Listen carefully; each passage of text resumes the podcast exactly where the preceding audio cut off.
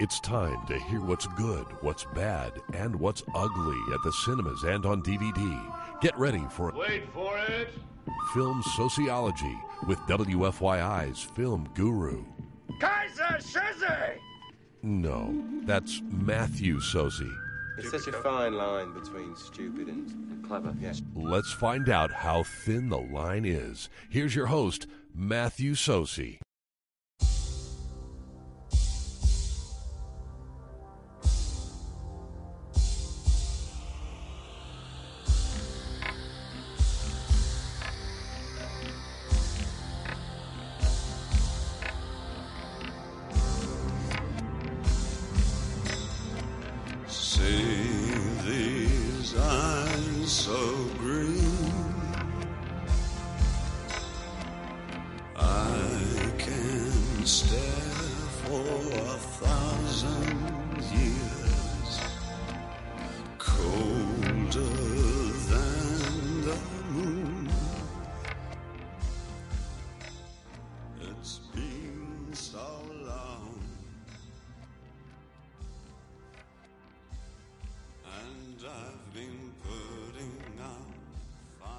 Hello there, film lovers, and welcome to Film Sociology, a film talk show here on WFYI HD2 The Point and WFYI.org. If you have a question or comment, you can email me at msocey@WFYI.org.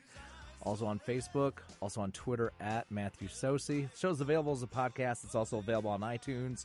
And we have a blog, which someday we'll update at. Filmsociology.tumblr.com. Voice you heard is Kobe Slagle. Yep. Good to have you back here. Thank you. Good to be back. And the music, of course, you're hearing is the late, great David Bowie. And this is a song called Cat People, which was originally in the film Cat People, but was also used in Quentin Tarantino's Inglorious Bastards.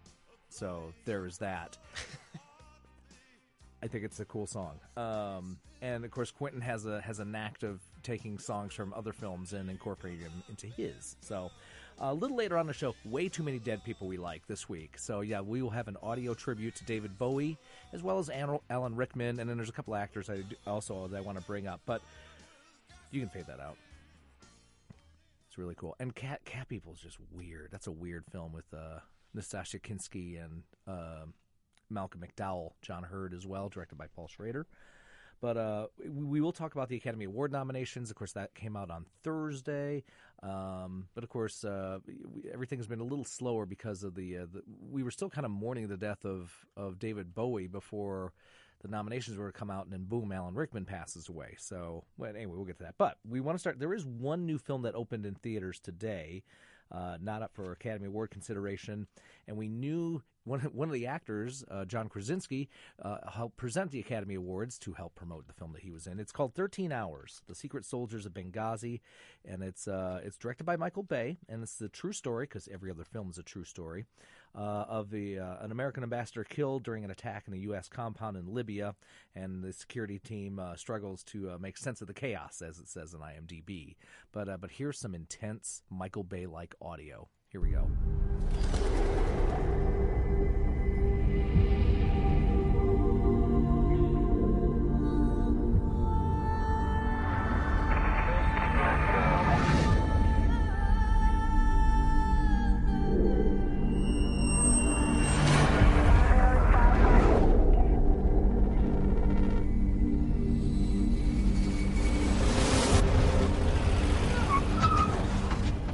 Libyan visa.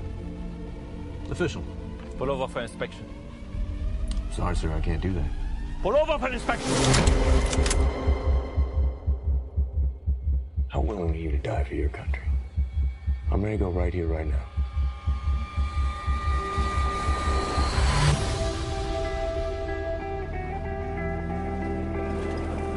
Everybody, this is Jack Silva.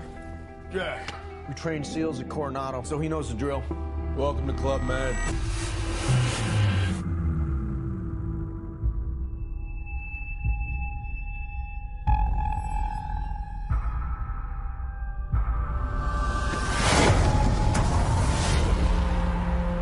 We need immediate assistance. We are overrun. State's under attack. Let's go, man. State's under attack. Let's go. We gotta move. If you do not get here soon, we are all gonna die. You have a U.S. ambassador at risk. The ambassador is in his safe haven. You're not the first responders. You're the last resort. You will wait. None of you have to go.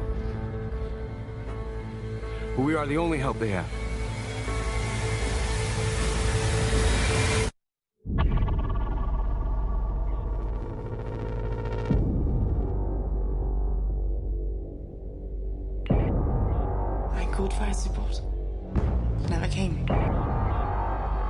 You're not giving orders anymore. You're in my world now. We have 36 American lives to save.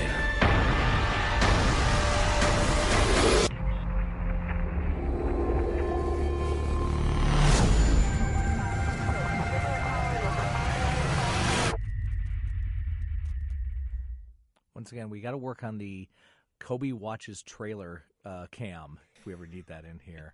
So you knew nothing about this film? Nope. Nope. Never heard of it. Okay. Well, it opened this weekend, so there is that. Okay. Despite the presence of Michael Bay, for the most part, this film actually works. Yes, Kobe, it's flawed, but a Michael Bay flaw is considerably usually on a much larger scale. What works about this film is the camaraderie between the guys, and it's not a ragtag group of misfits. These are trained professionals, and yes, ladies, John Krasinski's been working out, and it shows in this film. So you'll be happy to hear that. Krasinski's the only guy I know. I had to look up the other gentlemen like James Dale, David Denman, Dominic Formusa, Max Martini, Pablo Schreiber. Sorry, and they have some nice chemistry together. Yes, and it's you expect a lot of kind of macho testosterone conversations, usually in a military film, especially in a Michael Bay film. In the trailer, there was a lot of no talking and nodding. Well, there was it is a Michael Bay film. I think we've played Michael Bay trailers in the past where there was no dialogue whatsoever. Hello, Transformers. But the camaraderie between these guys is good. It's the quiet scenes that happen. Michael Bay has been known, of course, cinematically to make a lot of noise, and there are some intense action scenes. Some of them a little too long for my taste. The film's about 2:20, and especially early on, there is the action sequences are the kind of scatterbrained, heavily edited, running with the camera thing that that Bay has been known to do, and is an irritant, but. Besides that, and by the way, please stop with the missile point of view cam. You did that in Pearl Harbor. We don't need this here. It kind of takes away from it. And yes, there is, of course, there is also the serious music. Hello, Stephen Stolen. The serious music with the slow-mo imagery, of course. There's a scene near the end, not really giving away a whole lot, with the American flag in a pool that's been destroyed. Get it? But I once again bring up the chemistry between the guys and the setup, because it's a huge compound that they're defending, and it almost takes on a Western feel of all these guys preparing for what's going to come next. So those quiet moments are really effective. I started getting flashbacks movie-wise to films like Rio Bravo and the original Assault on Precinct 13. So I actually like this film more than I thought I would, in spite of the Michael Bay presence. So the film works in spite of its director, for the most part. So there, go check it out. Now that was a good movie. Yeah, I'll say it's good. So there is that. Kobe, and that's the only thing opening. So right now, of course, the Academy Award nominations were announced on Thursday, which means there'll be a number of films that will get a wider release, and we'll get into that in a little bit. But Kobe, what are things happening at your alma mater? School is back in session. Yes, school is back in session, and Tonight, right now. So if you're late and you're listening to us on your as we speak, but it's a double feature, so you could catch it in the Happy Birthday IU Cinema series. Oh, Happy Birthday IU! Tonight started at 5. Godfather and Godfather 2, double feature. Now, have you seen both of those? Neither of them. You've seen none of the Godfathers. Nope. Does Bianca have any interest in Godfather? Most likely not. Uh oh. But they're not dirty. Yeah. It's crime. It's crime drama. So, okay, fine. But she does have interest in this. Tomorrow, Saturday, January 16th, 10 a.m., The Wizard of Oz. Of course. Mm-hmm. Good. And then follow that up with The Godfather again at 1, Godfather 2 at 5, and Godfather 3 at 9. Good film, not great film. Yeah. So there you go. Okay. I like the idea of the Wizard of Oz and The Godfather as a double feature. That's a lot of time. Quadruple feature there. There you go. Mm-hmm. So that's IU Cinema. Okay. IMA Winter Night series rolls on tonight with The Man Who Knew Too Much, followed by Miracle from 2004 next week. I do enjoy the Kurt Russell hockey movie about the 1980 U.S. Olympic. The great speeches. Never saw it. Really? Mm-hmm. I remember the Miracle on Ice because I was 10 when it happened, and you were not even a twinkle in somebody's eye. Nope. But Kurt Russell is exceptionally good in this. Even with the hair and the weird clothes and the Minnesota accent, he really whips the kids into a froth. And I really enjoy that film a lot, and especially his performance. So. What else do we got over there? That's about it. That'll about do it. Oh, wait, isn't the IMAX downtown showing 2001? Let me check on that. Could you check that, please? Yep. Like I said, a little later on, we will have Dead People We Like because we don't have time for Dead People We Don't Like, including two audio tributes, one to David Bowie and the other to Alan Rickman. And we'll get into the Academy Award nominations in a little bit as well. Do we have an update there? Looking. Hot scrolling action during the show. Yeah. Uh-huh. Yeah.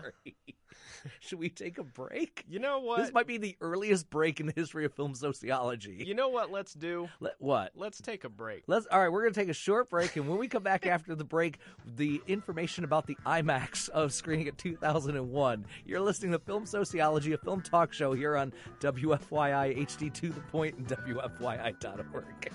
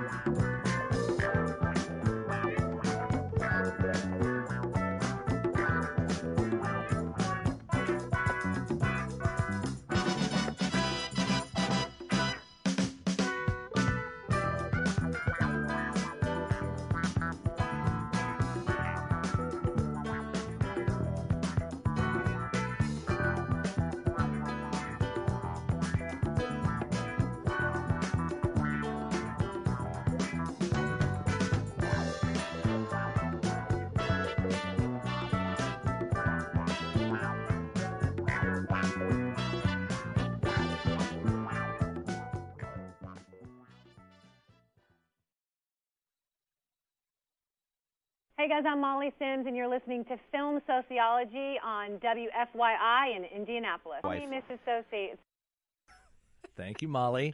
Welcome back to Film Sociology, a film talk show here on WFYI HD to the Point and WFYI.org. Matthew Socey here, hanging out with Kobe Slagle, and yes, the mystery has been solved. We took the earliest break in the history of the show. 13 minutes in. That's right. So, but we're fine. We're in control. Yep. So, Kobe, what do we have happening for you fans of 70mm prints as well as Stanley Kubrick? As part of the Indie Film Fest Roving Cinema, they're having 2001 A Space Odyssey next Thursday, January 21st, 6:45 at the IMAX downtown. So if you get it, there's a golden opportunity to have a pure cinematic experience of seeing 2001 on a giant screen. That is a pure cinematic experience, my friends, so not to be missed. So hopefully you can make it out there for that. Kobe, can we get quite possibly Christopher Lloyd's finest contribution to the show besides his wisdom? Doing our the annual show of Dead People We Like.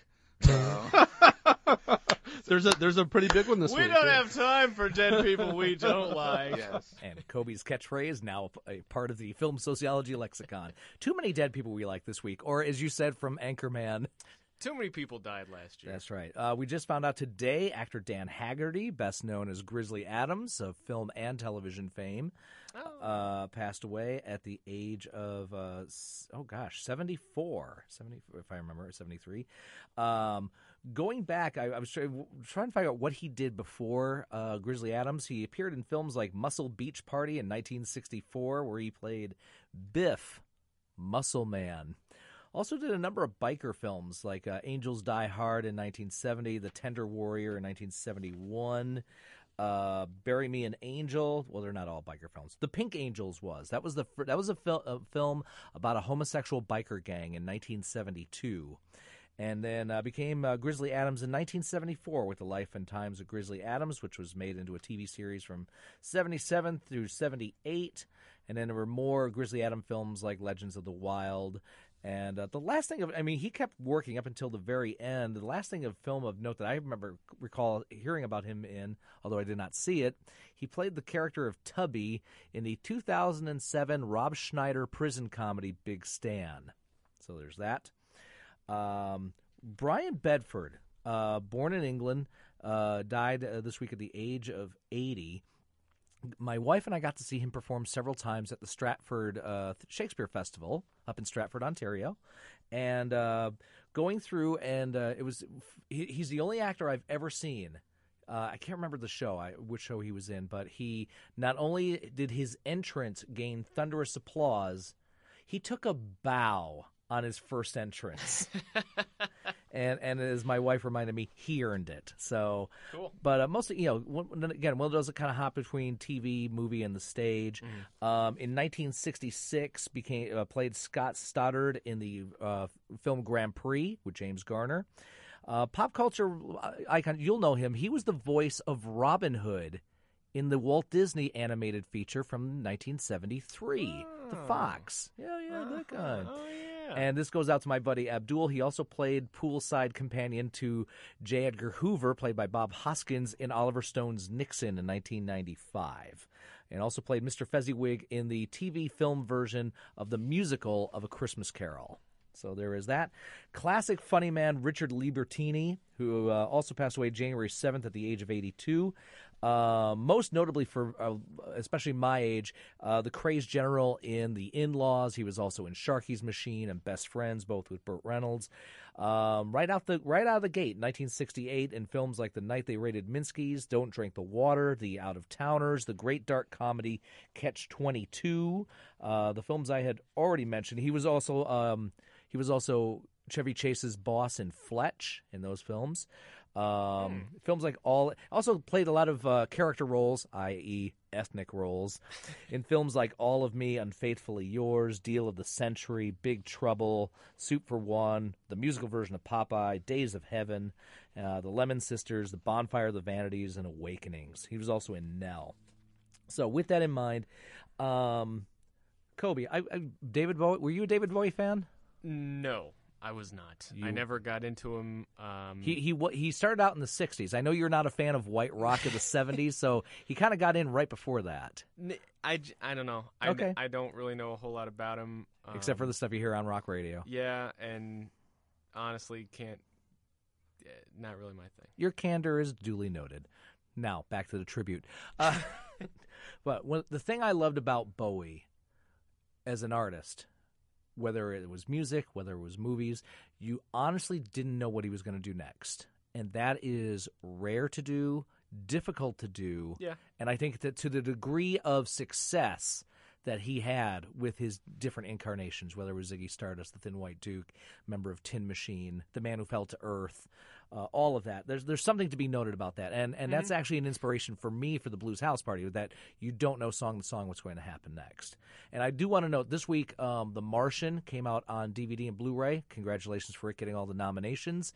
But they used my favorite Bowie song, Starman. And not only that, but they used the song in its entirety. Not the movie edit. Yeah. You know, you hear songs that you've heard 1,000 times, and then you hear like a bad, worse than classic rock radio, oldie radio edit. Fades out after the solo, and then right something, or they cut the solo out entirely, out altogether. So anyway, with that in mind, here's a little audio tribute to David Bowie. Can I help? Yes, sir. I want to sew this. Where'd you get this ring? It's mine. My wife gave it to me. Look, the initials are on the inside. Yes? TJN. Do you have your ID? I'm British. I have a passport. Thomas Jerome Newton.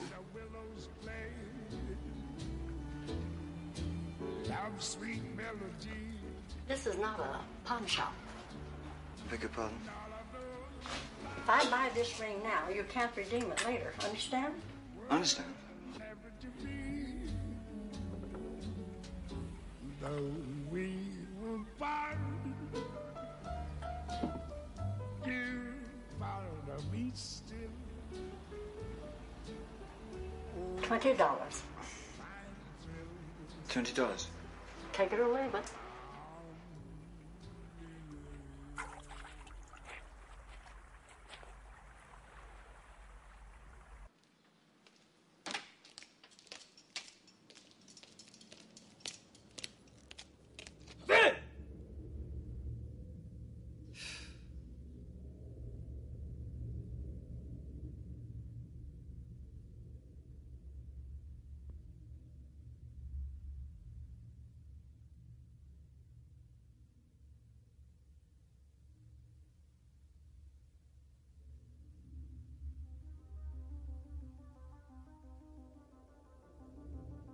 Good day, Fritz. Yes. You have family waiting for you, Corporal. Wife and two kids, sir. One with, one without.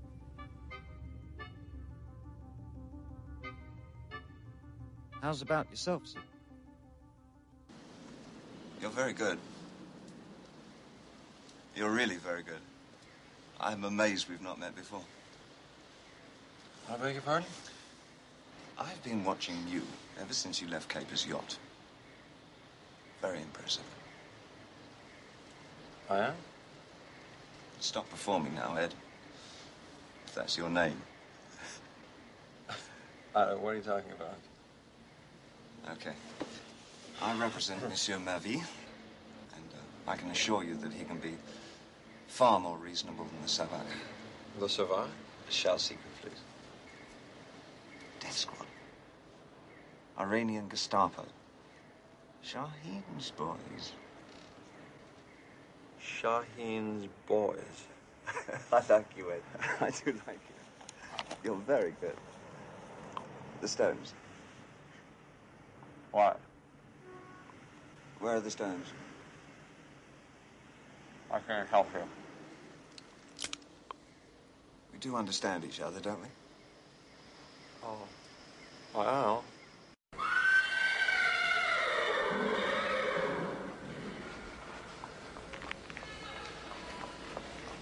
So you are the king of the Jews? King's your word. Well, you are Jesus of Nazareth, aren't you? Yes, I am. Well, that's what they're saying. You are the king, the Messiah.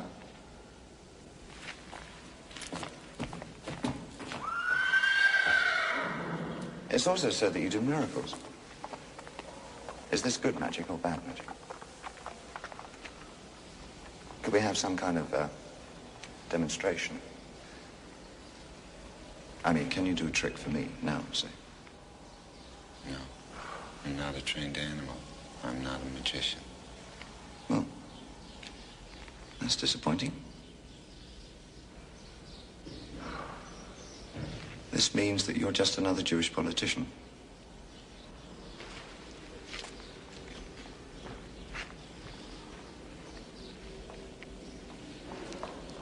Do you want to know something? You're more dangerous than the zealots. Do you know that?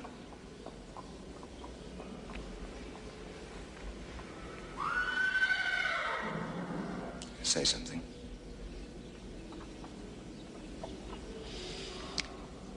You had better say something.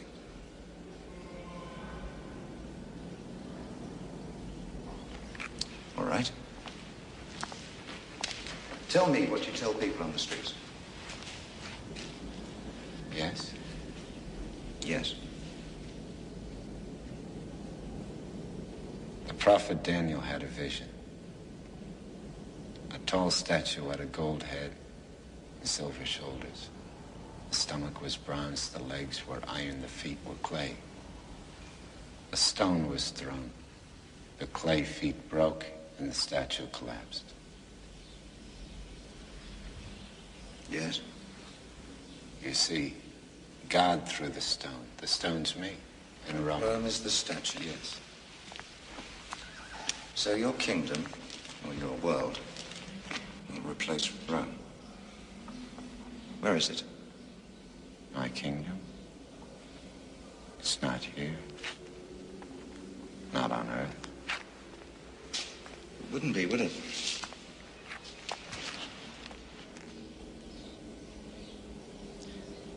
You know, it's one thing to want to change the way that people live, but you want to change how they think, how they feel. All I'm saying is that change will happen with love, not with killing. Either way, it's dangerous. It's against Rome. It's against the way the world is. And killing or loving, it's all the same.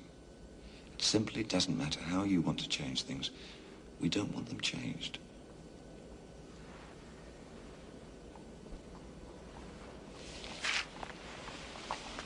You do understand what has to happen. We have a space for you up on Golgotha. 3,000 skulls there by now. Probably more. God!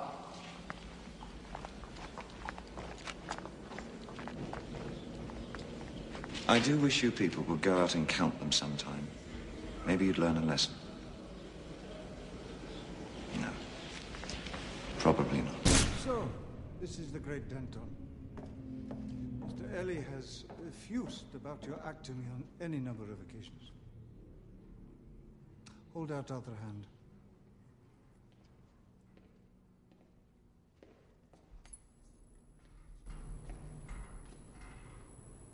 What's conducting the electricity? Our bodies, Mr. Angier, are quite capable of conducting and indeed producing energy. Have you eaten, Mr. Angier?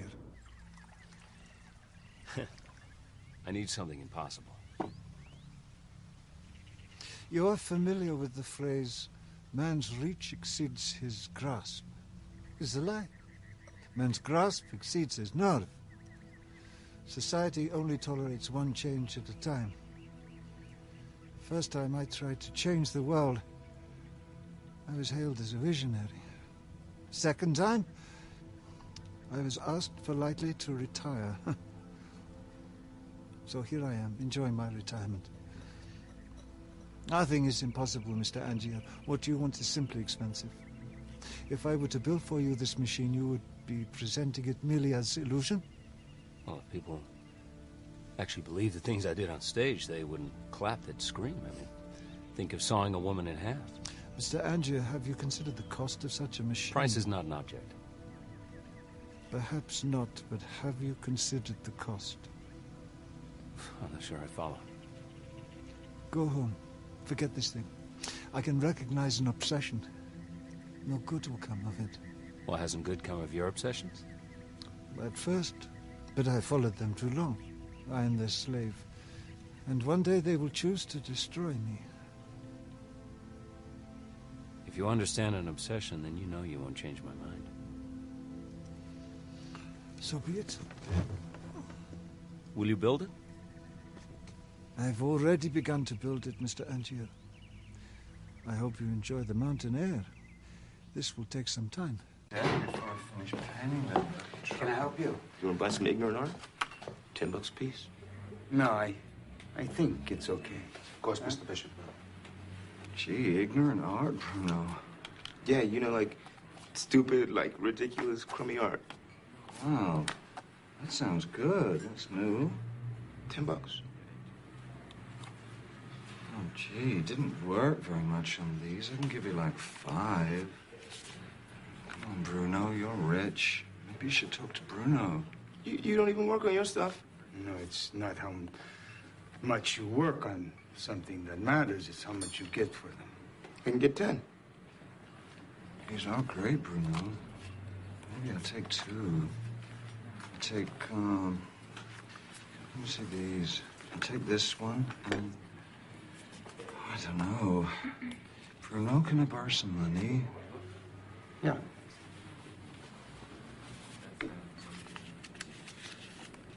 Here, you have change? I made a good deal. You can have those too. Oh, let me look at those, Bruno.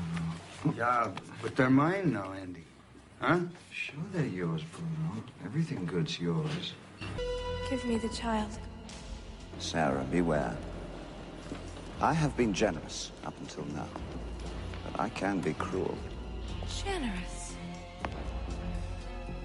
What have you done that's generous? Everything.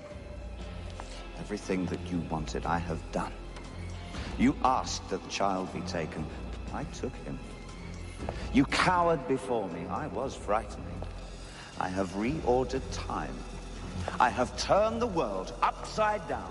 And I have done it all for you. I am exhausted from living up to your expectations. Isn't that generous? Through dangers untold and hardships unnumbered, I have fought my way here to the castle beyond the Goblin City. For my will is as strong as yours, and my... Stop! Wait. Look, Sarah. Look what I am offering you. Your dreams. And my kingdom is great. I ask for so little. Just let me rule you. And you can have everything that you want. Kingdom is great. Damn. I can never remember that line. Just fear me. Love me. Do as I say, and I will be your slave. My kingdom is great.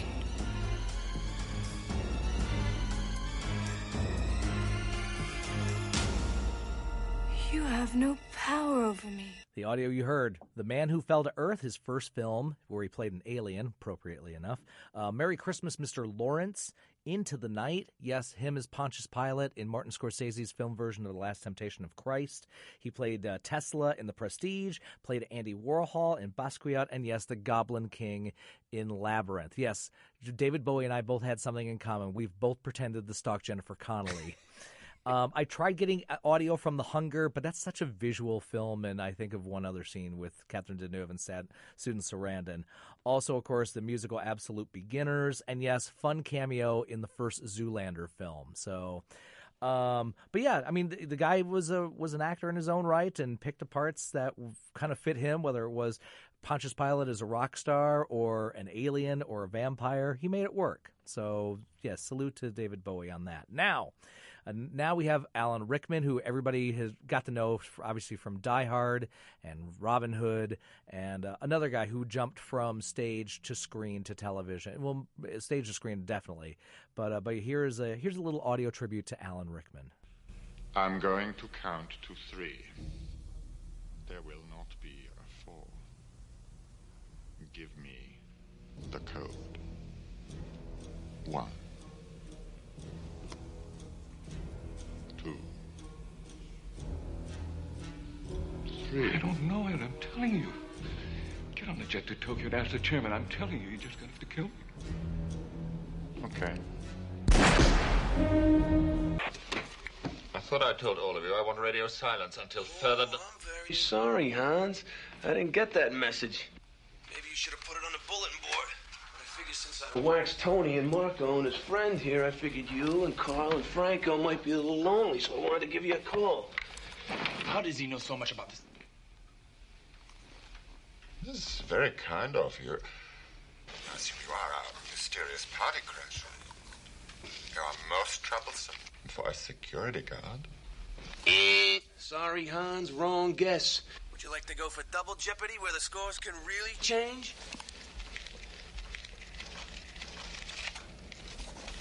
These are very bad for you. Who are you, then? Just the fly in the ointment, Hans. The monkey in the wrench. The pain in the ass. Check on all the others. Don't use the radio. See if he's lying about Marco and find out if anyone else is missing.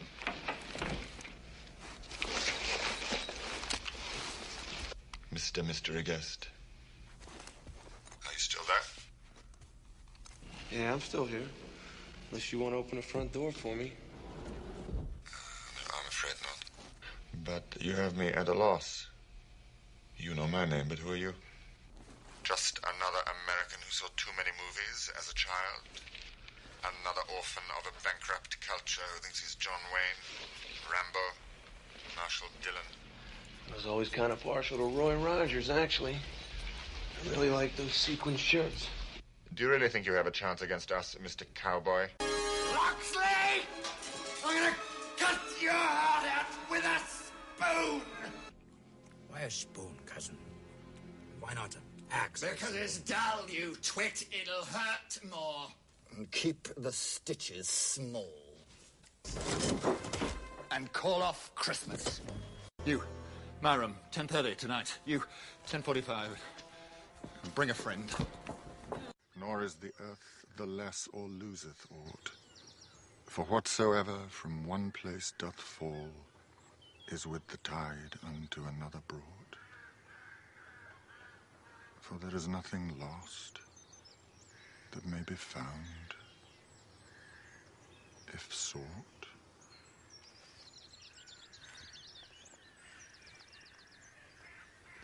Shall we continue tomorrow? No, for I must away. Away? Where? That I cannot tell you. It is a secret. Or you do what exactly? Hit me with that fish.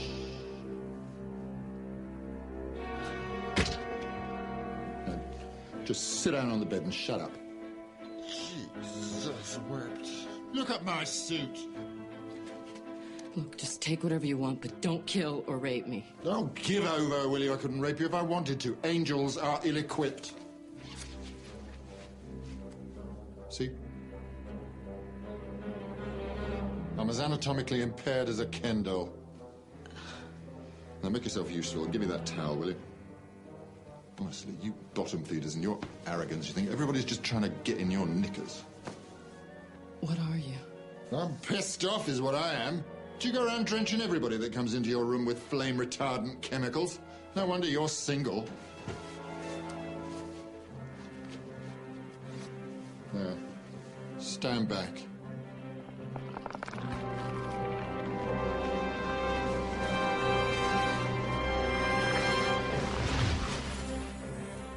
As I was saying, prior to your firefighting episode, I am...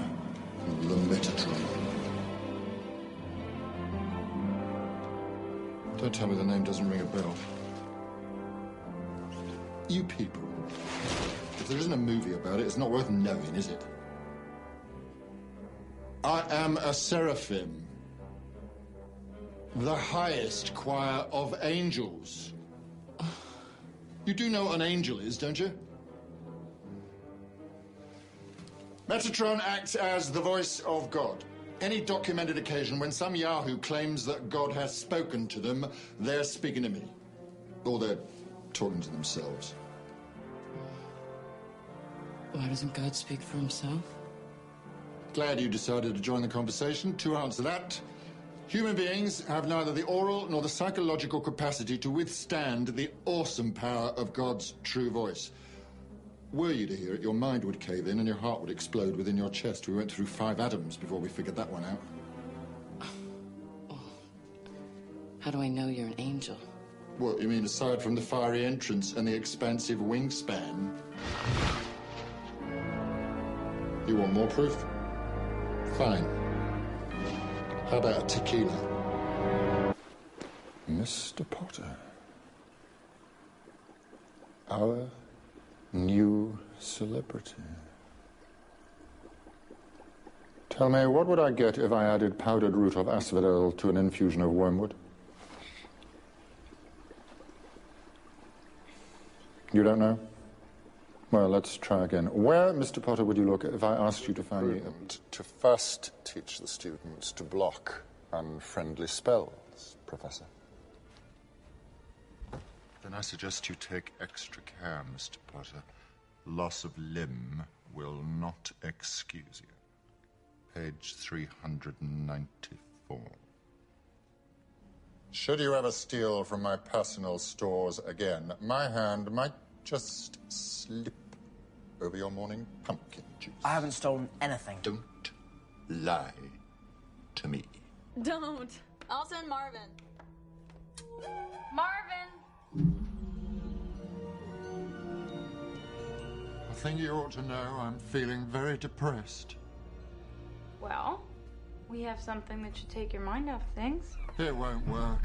I have an exceptionally large mind. Yeah, we know, but we need you to go down to the number 2 entry bay and pick up our stowaways and bring them up here. Just that? I won't enjoy it. Yeah, well, that's life. Life? Don't talk to me about life.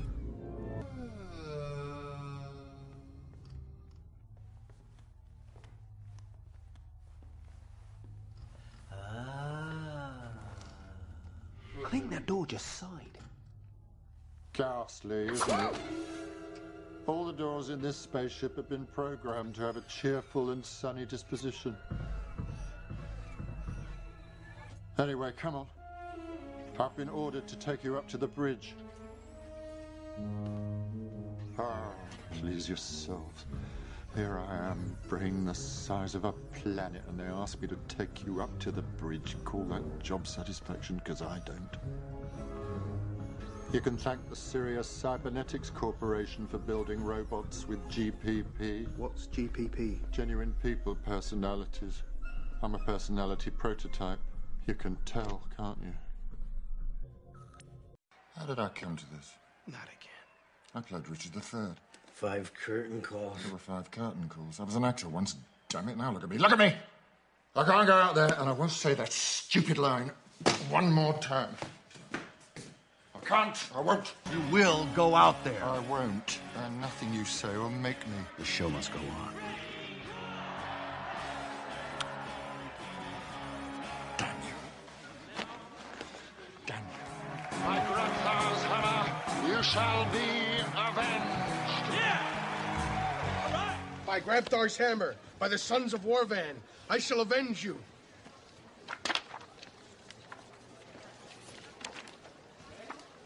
By Grabthar's hammer. Next. By Grabthar's hammer. Water savings. By Grabthar's hammer, Dr. Lazarus. Don't do that. I'm not kidding. Well, you're just going to have to figure out what it wants. What is its motivation? By Grabthar's hammer.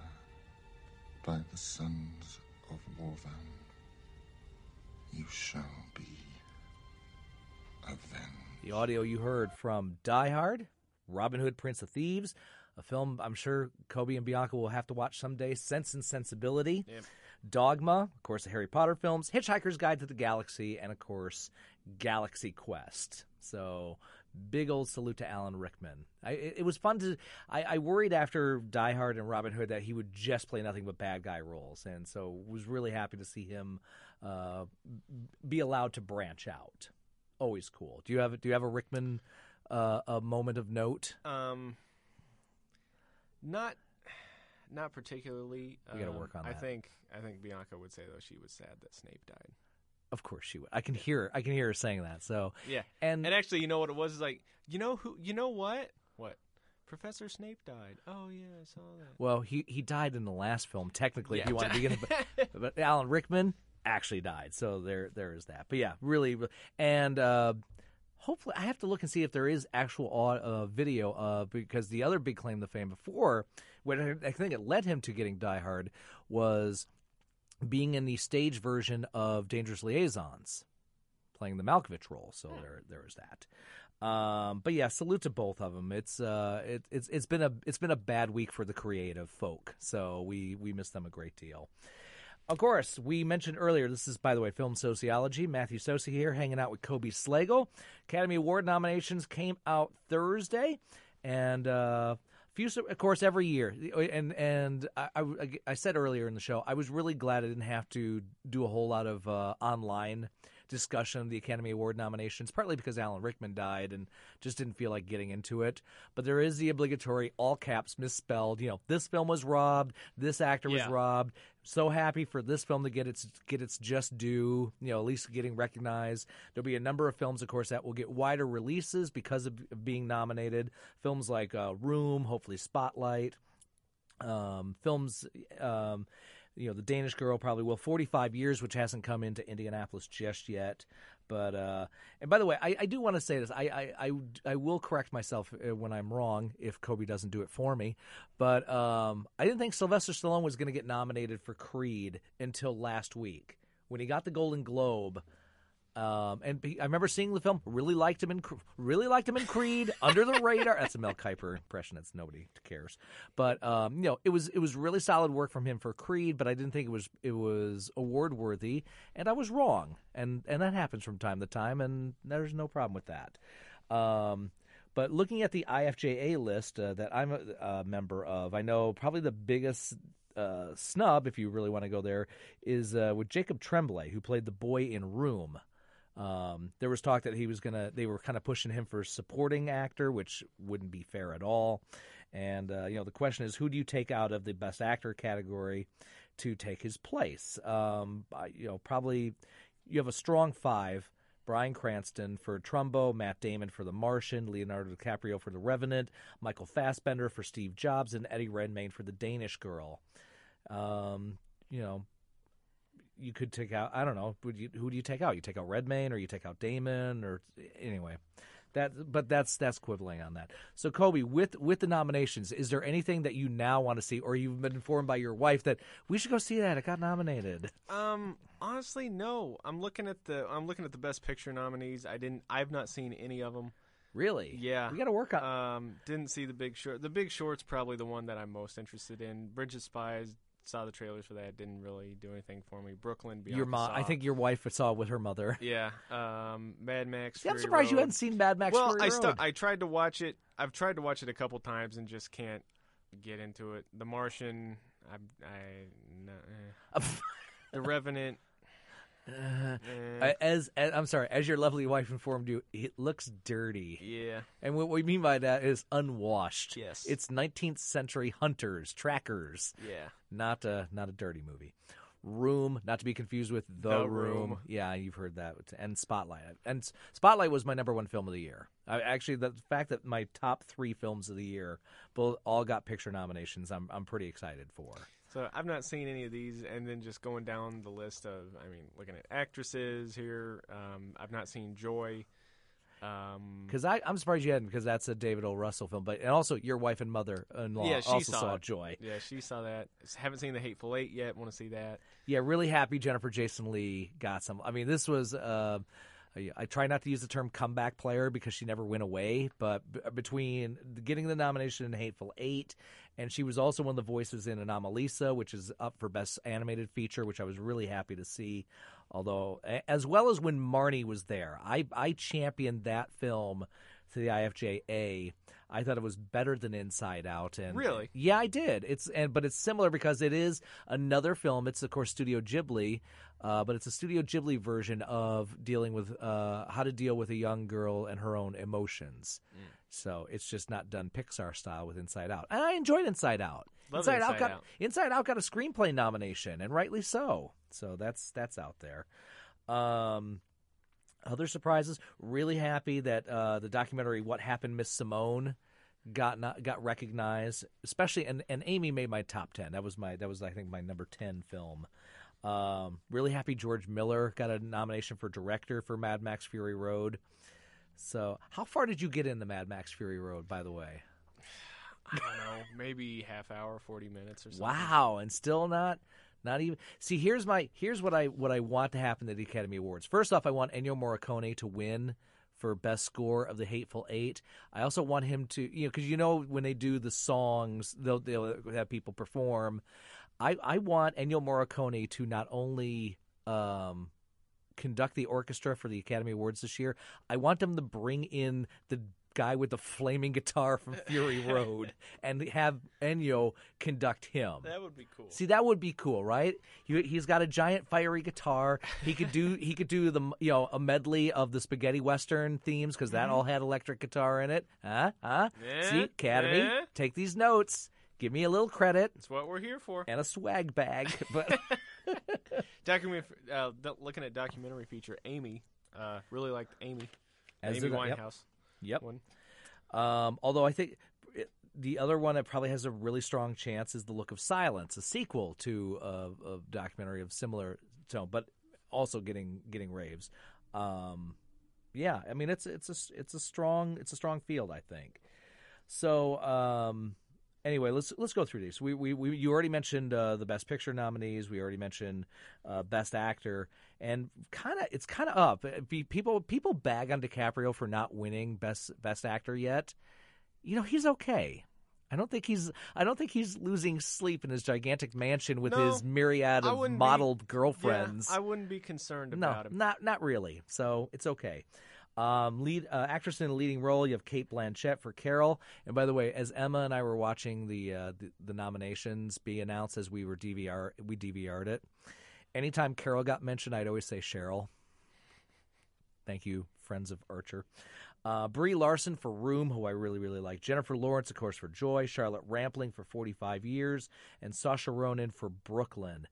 And that's a tough field because I would love for Charlotte Rampling to get it because she's been around for a long time, and I loved her performance in 45 Years.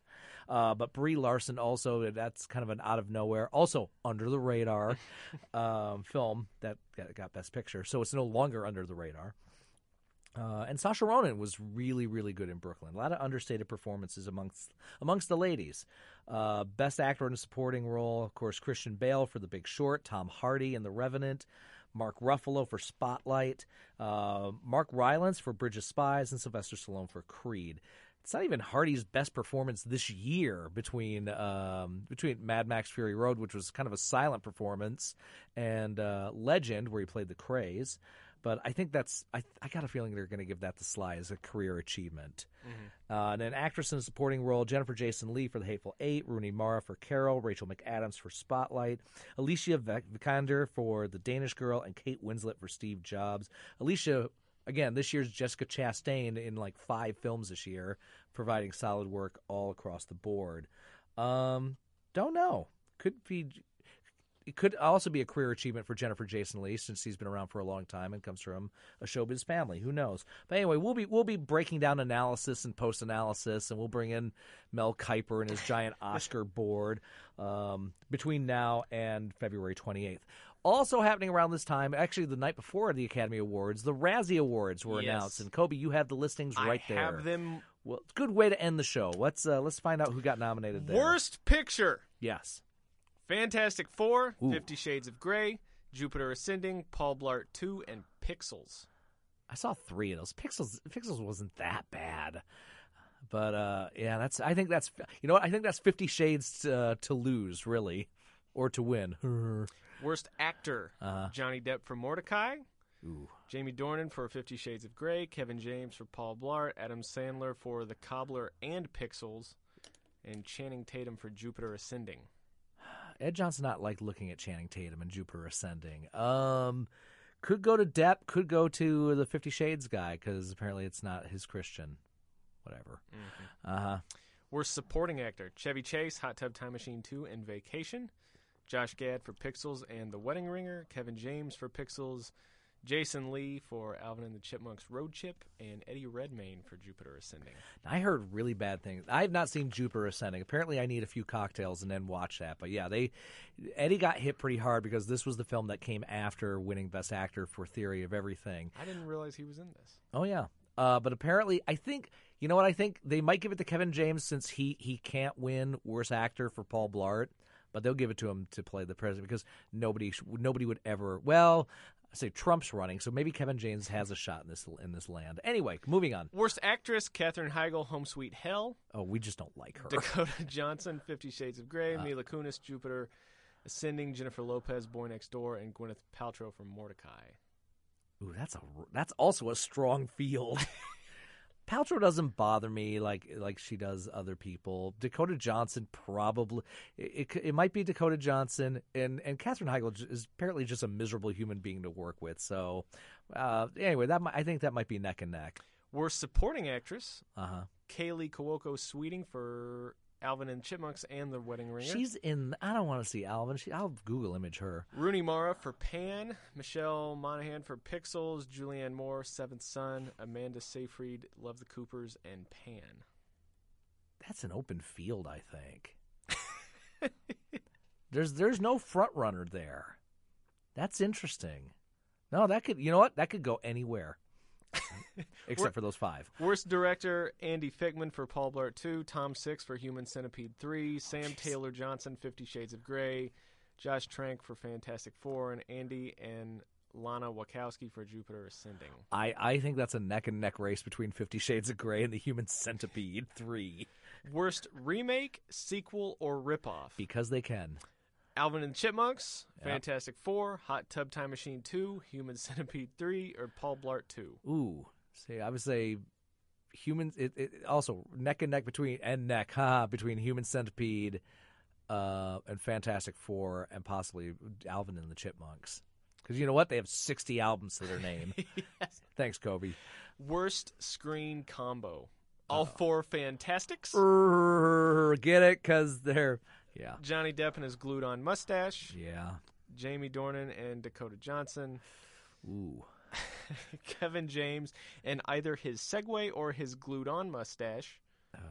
And Adam Sandler and any pair of shoes from The Cobbler. Ah, I get it. I will say that's a neck and neck between 50 Shades of Grey and Johnny Depp and his mustache. Because nobody liked Mordecai at all. Worst screenplay, Fantastic Four, 50 Shades, Jupiter, Paul Blart 2, and Pixels. 50 Shades. Okay. Yeah. And yes. Is there a career achievement? No, but there is the Razzie Redeemer Award. Oh, yes. Somebody who had won before and actually did something of note? Yes. Okay, here we go. Elizabeth Banks. It doesn't say what for. Oh, Love and Mercy. Okay. Okay, there's that. M. Night Shyamalan. The Visit. Okay, yeah, that's a step up. Will Smith. Concussion. And Sylvester Stallone. Creed. Oh, Sly. They'll give it to Sly. Sly might be a double winner that weekend. You know what? If Sly is smart, he would pick up his Razzie. He would pick up his Razzie Award because he had so many in the past. So, all right. So anyway, Razzies are the 27th because the Oscars are the 28th. And, we'll also bring in Mel Kiper and his giant board to break that down, although I think this seems a little easier than the Academy Awards. So anyway, with that in mind, ladies and gentlemen, words to live by. Silent breed is people! Zardoz has spoken. So until next time, go see an Oscar-nominated film. There's plenty of them. You deserve it. And there's no excuses for now until March. You're listening to Film Sociology, a film talk show here on WFYI HD to the Point and WFYI.org. We go on. Good night, Fort Myers. Good night, California.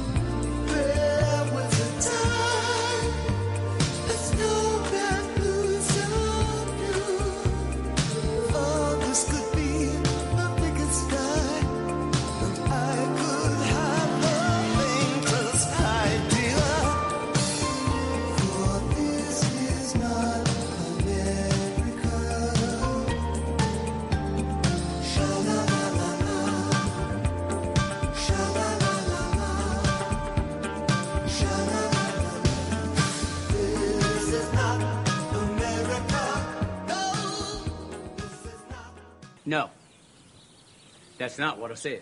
Why can't we just see them do cool stuff all the time? I'm in a movie. I have a limited amount of time. Be cool.